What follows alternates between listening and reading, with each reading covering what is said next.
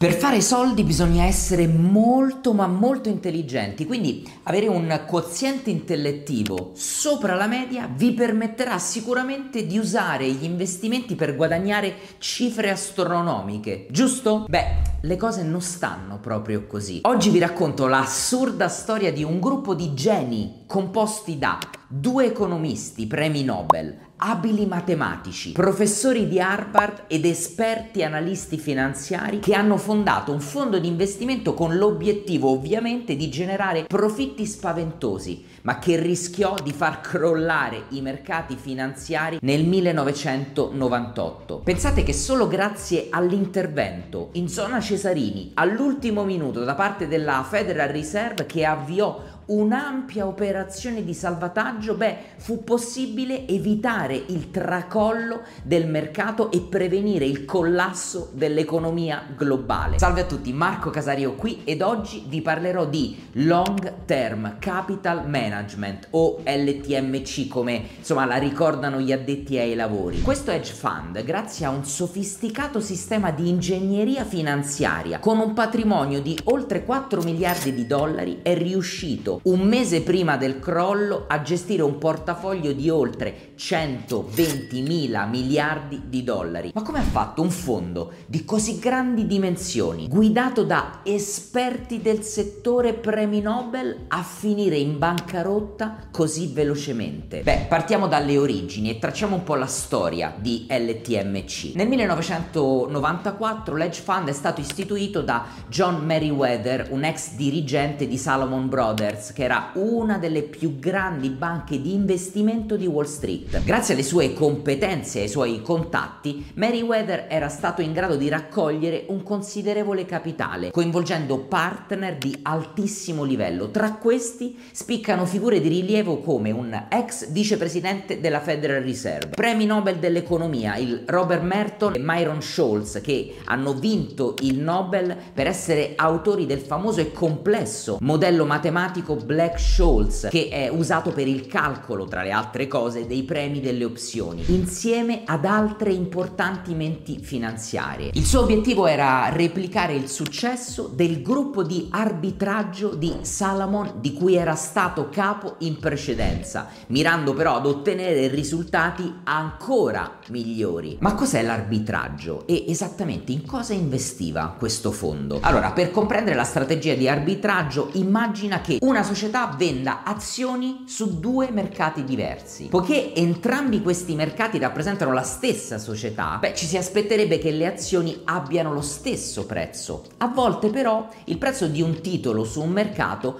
può essere leggermente inferiore o superiore rispetto ad un altro. Quando si verifica questa situazione è possibile sfruttare l'opportunità per acquistare le azioni prima che i prezzi tornino in equilibrio e trarre profitto dalla società successiva loro vendita. Beh, Long Term Capital Management mirava a individuare attività correlate, concentrandosi principalmente su obbligazioni che storicamente avrebbero dovuto presentare una correlazione piuttosto prevedibile. Ad esempio, L T C M acquistava Bund tedeschi a trenta anni, mentre contemporaneamente vendeva allo scoperto i Bund tedeschi a dieci anni, oppure vendeva titoli di Stato italiani e spagnoli contro quelli tedeschi. In realtà le dinamiche di mercato raramente creano situazioni così palesemente evidenti. Il vantaggio di L T M C era proprio questo, cioè attraverso complessi algoritmi progettati usando modelli matematici altamente informatizzati era in grado di individuare e neutralizzare qualsiasi rischio. L T M C durante il suo primo anno, pensate, ottenne un rendimento del ventotto per cento, superando e battendo notevolmente l'esse e pi cinquecento. Gli investitori hanno guadagnato il venti per cento dopo le commissioni e i partner hanno ricevuto una commissione standard del due per cento del capitale gestito e il venticinque per cento degli utili. Grazie a questa reputazione e a queste performance, beh, il fondo era riuscito ad attirare un numero sempre maggiore di investitori. Va detto che la maggior parte delle strategie di arbitraggio si basano su discrepanze minime e quindi questo fondo doveva effettuare numerose operazioni mantenendo un alto livello di leva finanziaria finanziaria per poter amplificare ancora di più i guadagni su movimenti che erano molto piccoli. Per questo i soldi degli investitori non bastavano mai ed era necessario ricorrere all'indebitamento tramite banche, e molte banche erano ben più che desiderose di investire anche considerevoli somme di capitale in questa società che aveva, non ce lo dimentichiamo, un pedigree prestigioso, e ritenevano quindi le banche, almeno in teoria, che la strategia di questa azienda avesse un rischio potenziale molto molto limitato. Pensate che alcune banche concedevano prestiti a questa società senza nemmeno considerare e applicargli nessun tipo di interesse. Un esempio eloquente dell'uso della leva finanziaria da parte di L T M C è evidenziato dal fatto che con un capitale iniziale di uno virgola venticinque miliardi di dollari sono stati in grado di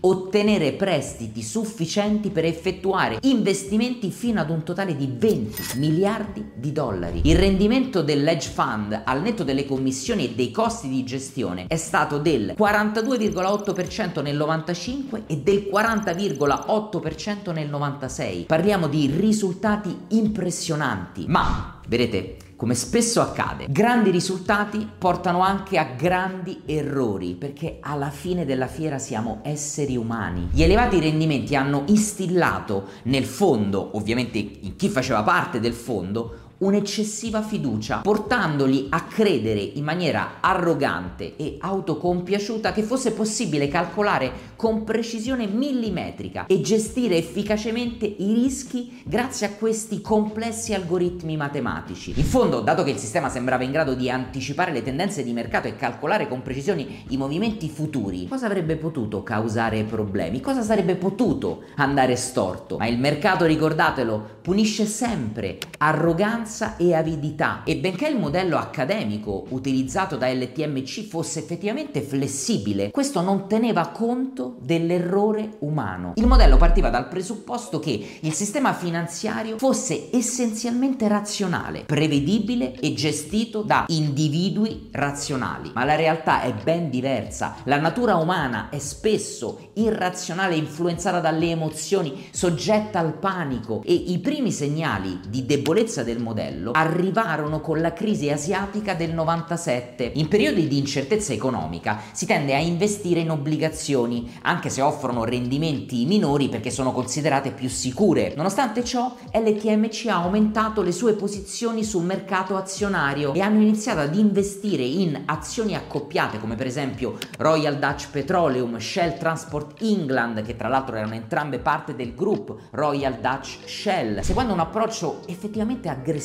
basato sulla fiducia del loro modello, che suggeriva che tutto sarebbe andato per il meglio. Inoltre, invece di proteggersi dalle fluttuazioni dei tassi di cambio nel mercato americano tramite contratti a termine in valuta estera, hanno venduto obbligazioni con posizioni aperte per investire sul mercato russo. Per riassumere in poche parole la strategia del modello, se si verifica un crollo del mercato, beh, il mercato tornerà sempre al suo stato naturale. Era su questo che si basava il modello statistico matematico dell'azienda. La probabilità di subire perdite in un singolo anno, pensate, era stimata in appena uno su dieci alla ventiquattresima, quindi praticamente era prossima allo zero. Ma probabilità bassa non vuol dire certezza che non si verifichi un evento. Un anno più tardi, infatti, sui mercati si verificò quello che sembrava l'impossibile o il poco probabile, il cosiddetto cigno nero, ovvero nel millenovecentonovantotto la crisi russa culminò con il default del paese ad agosto. La Russia decise di sospendere il pagamento del suo debito sovrano,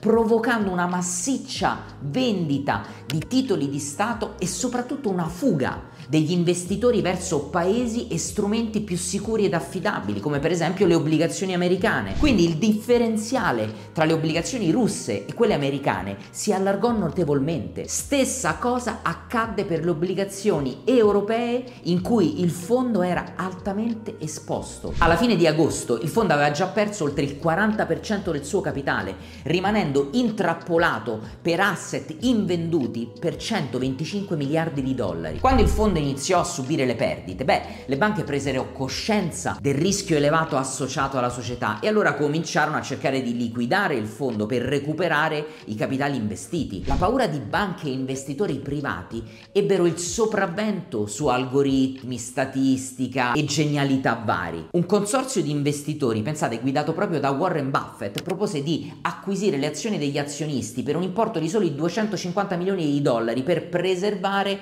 almeno il funzionamento del fondo. Però gli azionisti non erano stati soddisfatti da questo prezzo proposto, così dissero di no e a metà settembre la Fed, la banca centrale americana, contattò le quindici principali banche mondiali chiedendo loro di contribuire con quattro miliardi di dollari per cercare di evitare non solo il collasso di L T M C, ma le conseguenze che avrebbero potuto coinvolgere l'intero mercato finanziario, portando ad un rischio sistemico l'intero sistema. L'esito positivo del piano, il conseguente default e la dissoluzione di L T M C non hanno avuto impatti negativi, per fortuna, sul mercato, almeno nel suo complesso. Dopo l'intervento di salvataggio del novantotto, l'azienda, pensate, trascorse due anni a cedere attività per rimborsare gli investitori del piano di salvataggio. Nel duemila il fondo aveva liquidato quasi tutte le sue posizioni e rimborsato il piano di salvataggio, che ammontava a circa tre virgola sei miliardi di dollari, venendo ufficialmente chiuso.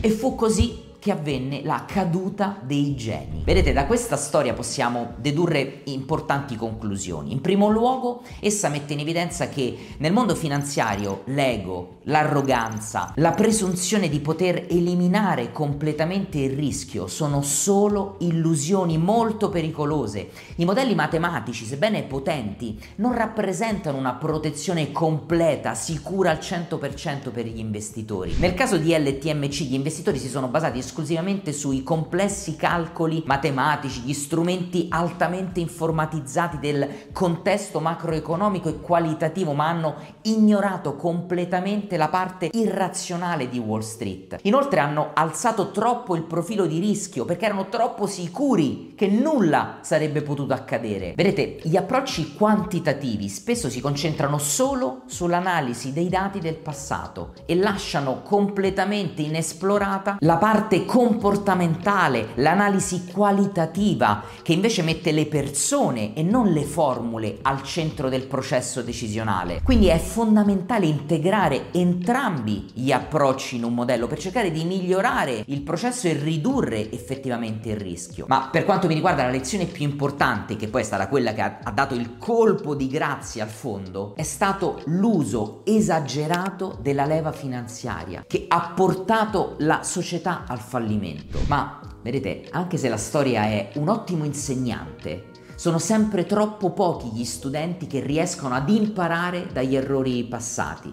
E del resto c'è la citazione di Warren Buffett che dice che quello che impariamo dalla storia è che nessuno impara dalla storia. E sembra essere davvero calzante in questo contesto. Infatti questo è stato il preludio a quello che poi è successo dieci anni dopo. L'eccessiva leva nel sistema finanziario è stata considerata uno dei principali fattori che hanno contribuito alle successive crisi. La bolla di internet del duemila, la grande crisi finanziaria del duemilaotto. Vedete, l'uomo non impara mai. E questi video sono invece utilissimi per ricordarci che dobbiamo essere cauti, che dobbiamo avere i piedi per terra, che non dobbiamo strafare, che non dobbiamo sentirci invincibili, perché altrimenti saranno i mercati finanziari a rimetterci con i piedi per terra, e lo faranno colpendo senza pietà il nostro capitale. Ragazzi, mettetemi un like, un commento se questo video vi è piaciuto, iscrivetevi al canale, noi ci vediamo prestissimo, buon trading a tutti, ciao!